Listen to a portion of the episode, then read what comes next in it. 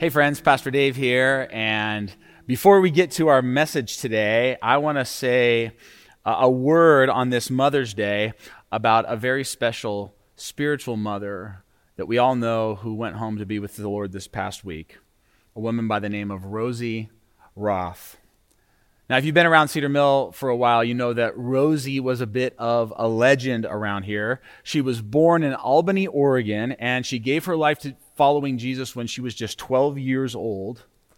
Then, as a young woman, she went off to work at Mount Hermon Christian Conference Center. She worked at Multnomah School of the Bible until in 1965, when, with the support of Cedar Mill Bible Church, our support and partnership with Rosie goes all the way back to then, she went out to be a vocational missionary.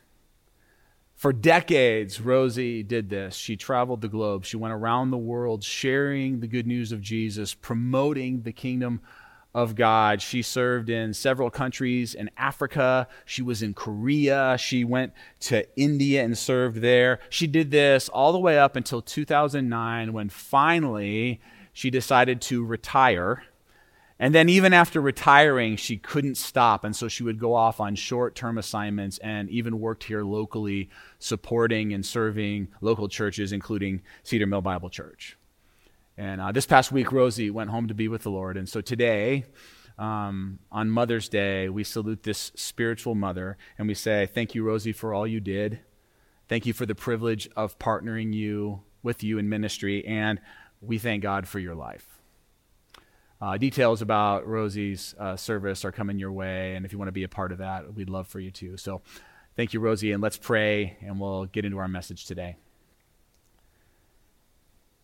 Father, today we thank you for for mothers, um, how you use mothers in such an instrumental way in our lives. We thank you for spiritual mothers like Rosie. Um, we thank you for actual mothers. We pray, Lord, uh, blessing over this day healing over this day for those who need healing in mother relationships or child relationships. God, we ask that on this Mother's Day that your Holy Spirit would be at work in us, that you would even use this message, God, to encourage us, to challenge us, to help us follow you. And so that's our prayer as we open the word together. And we pray all this in Jesus' name. Amen.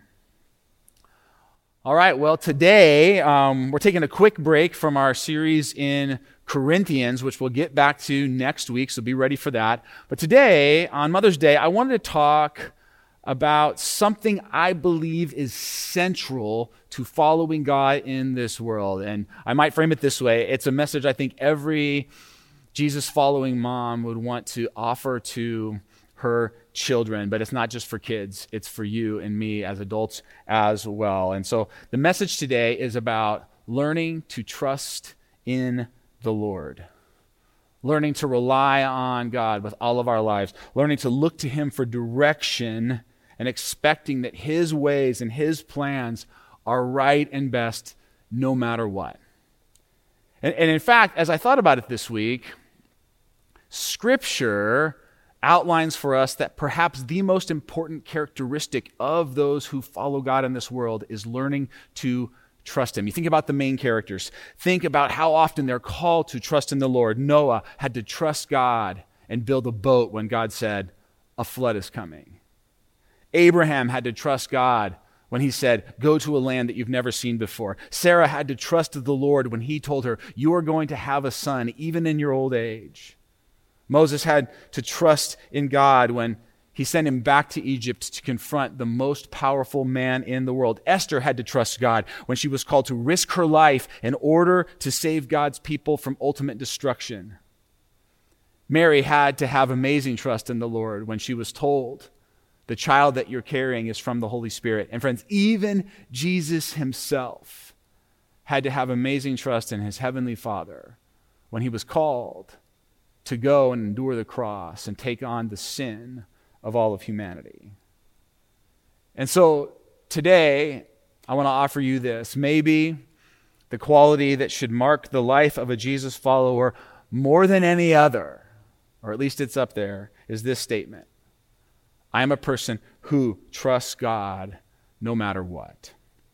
This morning, we're going to ask this question What does it look like to trust God? And to do it, we're going to dive into two of my very favorite verses, two verses that many of you have heard, some of you know, two verses that perhaps all of us should commit to memorizing. These are just good words to have just sitting in our brains. We're going to read them together right now. So even if you're at home, even if it's awkward, even if you're just in your living room with your family, go ahead and read these words out loud with me. Proverbs 3 5 and 6. Trust in the Lord with all your heart and lean not on your own understanding. In all your ways, acknowledge him, and he will make your paths straight. Today, we're going to break this sentence, this amazing sentence, into four statements and learn four things about what it means to trust in God. Here's the first one Trusting God means complete reliance with completely everything. Complete reliance with completely everything. The word trust in this passage in Hebrew literally means to lean with the whole body, to rest one's full weight upon something. And what this passage is telling us right at the very beginning is that we must learn to trust God with everything we have, with all that we are. He's not asking for partial trust, He's asking for full and complete trust. He says, Put your full weight on me. The word heart here refers to more than just our feelings. Trust in the Lord with all your heart. Not just, not just feel like trusting in God, but in the scriptures, the heart is the center of the mind and the will and the emotions. The heart represents your entire personhood. And so God is saying, take your entire life, everything that you are, and rest it fully on me. Trust in me with everything. This is a tall, tall order. This is a high calling. It reminds me of when I was a youth pastor. I used to take um, the leadership team, the high school leaders from our youth group, away on a retreat every single fall to just do some team building and some leadership training. And we went to this Bible camp, and we always did these kind of team building exercises. And one of the things we did every single year were trust falls. And some of you have done trust falls before. Um, they're kind of a you know Christian thing to do, but you stand, you kind of straighten your body out, you cross your arms, and you fall backwards, and your team members catch you. They kind of put their arms together and they catch you. And so you're trusting them to catch you. And trust falls are done a lot, and they're a little bit nerve wracking for some, but they're not that bad. But at this camp, you would work your way up to eventually doing trust falls off of a six foot platform. And I'll tell you what, it doesn't sound like it's that high, but when you're standing on the edge of that six foot platform and you turn around and you're supposed to fall backwards into space, not being able to see who's there or if they're going to catch you, friends, to do that, you have to really trust your team. Not sort of trust your team, really trust your team because if they fail you, if they drop you, you're from that height going to get seriously hurt. And again, right away in this passage, the writer of Proverbs wants us to know God doesn't want us to sort of trust Him or kind of trust Him. He desires for us to fully and 100% completely trust in Him. Even when it's scary, even when it doesn't make sense, even when we don't understand. And so let me ask you this today, friends. Where in your life right now is trusting God difficult? Is it hard? Is it challenging? Is it scary? Is it scary to trust Him with your singleness? To believe that He has a plan for your life, and no matter what that plan is, it's a good plan because it's His plan? Is it scary to trust Him in your marriage? To believe that His calling on your life to serve and to be faithful is still there, even though there's some struggle and some difficulty? Is it scary to trust the Lord with your health, with something going on with your physical body that feels hard, that feels uncertain? Is it hard to trust Him there? Is it hard to trust Him in friendships? Or, or in college decisions, or family dynamics, or financially, or vocationally, to just believe that even though the future seems uncertain to you, God has you right in the palm of His hands. Or, maybe, maybe the hardest place to trust God of all is with our kids. And this one's fitting because it's Mother's Day today. And maybe your kids, you're listening to this and they're not on the right path. They're not living the life that you long for them to live, that God wants for them to live. And maybe you're out of ideas. Maybe you don't feel like you have control. Maybe you don't feel like there's hope. The question is this Do you trust God that He's still at work, that He loves them, and that He cares about them even more than you do? You see, trusting God sounds really great until it's hard until it's scary. And that's when God says, completely trust in me with completely everything. Trust in the Lord with all your heart and lean not on your own understanding. This is the second thing we find here that trusting in God means admitting He is wiser than you. It's a really, really good thing to just grab a hold of in your life that he's smarter than you are. That word lean in Hebrew, it means to rest upon something for partial support. It's what you do when you feel a little bit steady. You grab that handrail or you use that cane or that crutch, right? And what the writer is saying is that you and me, that we, as human beings in this world, we are always going to be tempted to supplement our trust of the Lord with trust in ourselves to not just trust in Him, but to also trust in our own wisdom and ideas and thoughts. God, you know, I, God, I know you said this is the right way, but the more I think about it, are you sure it's not that way? Lord, I know I can really trust in you and rely on you, but just in case you get busy, just in case you forget or drop the ball on this one, let me set up this safety net. Let me prepare this backup plan for you. You see, what understanding refers to here is not on our own understanding, is, is our, dis, our own discernment, our own wisdom, our own insight, our own sense of intelligence. It's this temptation that we all face to believe that we know how to make life in this world work best, that we know better than God. This is why too often we pray prayers that say, hey, God, here are my ideas, here are my thoughts, here are my plans, here's how I want things to go. And so, Lord, here's my prayer. Can you just sign off on that? Can you just make that happen? Can you just make my will, may my will be done, Lord? And yet, what does Jesus say? He says, pray different than that. He says, pray, Lord, may your will be done. May thy will be done on earth as it is in heaven. Lord, I want your way, not my way, because you are smarter than me. Now, this verse does not mean that we stop trying to understand, that we give up learning and thinking, but it does mean that we admit that God knows more than us.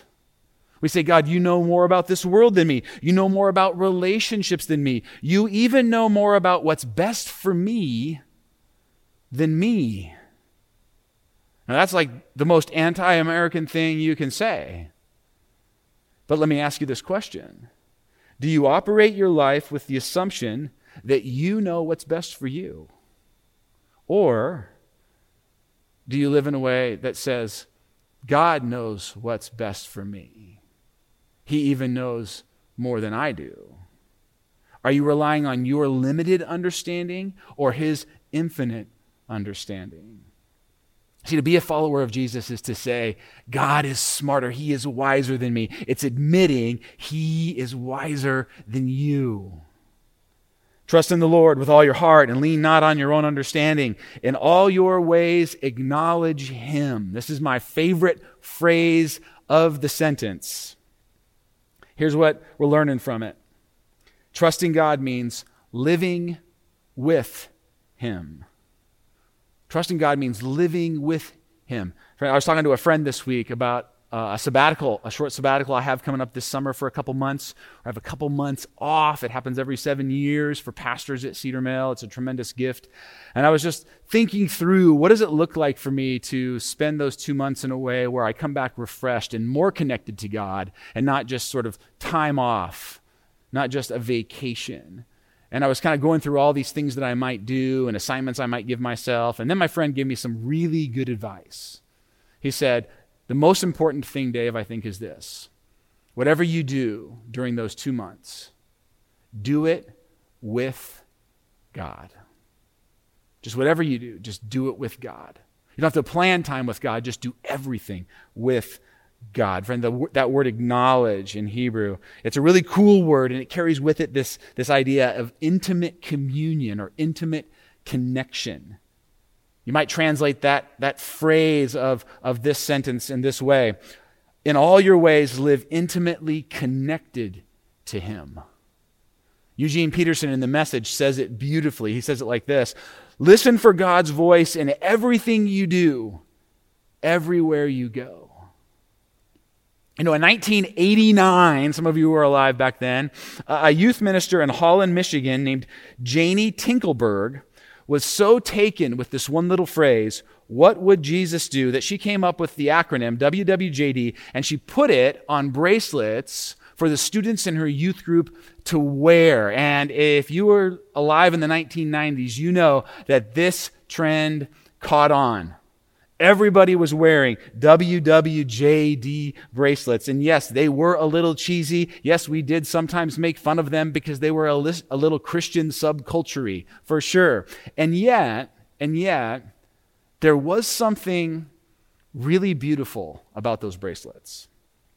They were beautiful because they were a reminder to not just do life on your own and check in with God occasionally, but to do life with God continually.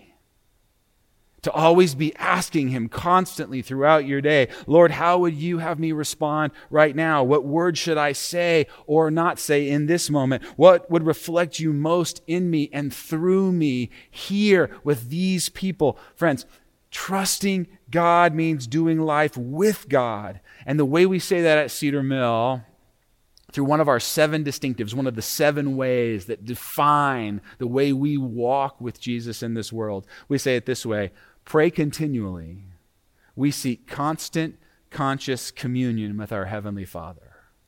That's what Proverbs 3, 5, and 6 is saying right here. Listen for God's voice in everything you do, everywhere you go, because to learn to trust Him is to do life with Him. Trust in the Lord with all your heart and lean not on your, on your own understanding. In all your ways, acknowledge him, and he will make your paths straight. The last thing that this passage has to say is that trusting God means having a clear direction. Now, let me explain this a little bit because this is maybe one of the most misunderstood phrases of, of, of these two verses. This verse is not saying God will make your path straight. He'll make everything easy for you and comfortable for you. He's not promising you a stress free, struggle free, easy, simple, straightforward life. That is not the guarantee. The promise here is that God, if you trust Him, if you're looking to Him, will make it very clear what direction you should go, how you should live, and then He will help you navigate life, whatever happens on that path. He'll show you the path. Doesn't mean it's going to be an easy path, but He'll be with you on that path. In other words, God's path is easy to, uh, to see, but sometimes hard to live. When you walk with God, you don't have to wonder, like, how should I respond? How should I act? What should I do? What will give my life meaning and purpose and fulfillment? What's the Jesus way? No, the Jesus way is clear, not always easy, but clear. Let me give you some examples. When it comes to your enemies, when someone wrongs you, right? The world's path might say, hate them or stand against them. God's path says, love them. Love them. You don't have to wonder about it.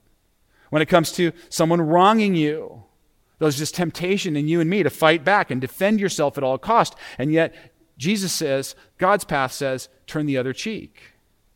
When it comes to money and material and possessions, this world we live in says, Get as much as you can because that stuff will make your life great. And Jesus says it is better to give than receive. When it comes to achieving greatness, what will make you great in this world? The world says you get it by promoting yourself and marketing yourself and you know crafting your image oh so carefully on social media. And yet what does Jesus say? He says, here's how you achieve greatness. You get it by serving others, putting others above and before yourself. What about honesty? Well, as long as it doesn't cost you. No, Jesus says, even when it does cost you, you speak truth. Who matters? Well, in this world, I'll tell you who matters. Beautiful people matter, powerful people matter, smart people, influential people. They're the ones who matter. And yet, God's path says it very clearly you have never laid eyes on a human being not created in my image. Never laid eyes on someone who I did not send my son to die for on the cross. You see, friends, the straight path means putting others before yourself, serving the less fortunate. It looks like a life of prayer and studying God's word. It looks like embracing humble confidence in a world that promotes insecure arrogance. It looks like love that is selfless and patient and kind and that doesn't keep a record of wrongs but revels in forgiveness. It's not an easy path, but it's a clear path. Trusting God means He gives us clear direction. And now we're just along for the ride. And with that in mind, I want to close today with one of my favorite stories. It's a story that I've loved for decades now. It's called Traveling Tandem, and I think it's a wonderful picture of what living out Proverbs 3, 5, and 6 looks like in this world. And so, so maybe as I read it, you could just close your eyes where you are and just hear these words and, and picture this story as it plays out and what it means for you to live a life of trust in the living God. Here it is traveling tandem. At first, I saw God as my observer, my judge, keeping track of the things I did wrong so as to know whether I merited heaven or hell when I die. He was out there, sort of like a president. I recognized his picture when I saw it, but I really didn't know him. But later, when I met Christ, it seemed as though life were rather like a bike ride. But it was a tandem bike, and Christ was in the back, helping me pedal. I don't know just when it was that he suggested we change places, but life has not been the same since. When I had control, I knew the way. It was rather boring, but predictable. It was the shortest distance between two points. But when he took the lead, he knew delightful long cuts up mountains and through rocky places, and at breakneck speeds. It was all I could do to hang on. Even though it looked like madness, he said, Pedal. I worried and was anxious and asked, Where are you taking me? He laughed and didn't answer, and I started to learn to trust. I forgot my boring life and entered into the adventure. And when I'd say, I'm scared, he'd lean back and touch my hand. He took me to people with gifts that I needed gifts of healing, acceptance, joy. They gave me their gifts to take on my journey, our journey, my Lord's and mine. And we were off again. He said, Give the gifts away. They're extra baggage, too much weight. So I did to the people we met, and I found that in giving I received, and still our burden was light. I did not trust him at first in control of my life. I thought he'd wreck it. But he knows bike secrets how to make it bend and take sharp corners, jump to clear high rocks, and fly to shorten scary passages. And I'm learning to be quiet and pedal in the strangest places. I'm beginning to enjoy the view and the cool breezes on my face with my delightful constant companion, Christ. And when I'm sure I just can't do any more, he just smiles and says, pedal. Proverbs 3 5 and 6, friends. Read it with me one more time. Trust in the Lord with all your heart and lean not on your own understanding. In all your ways, acknowledge him, and he will make your paths straight. God bless you, friends. Happy Mother's Day, and we'll see you again next Sunday.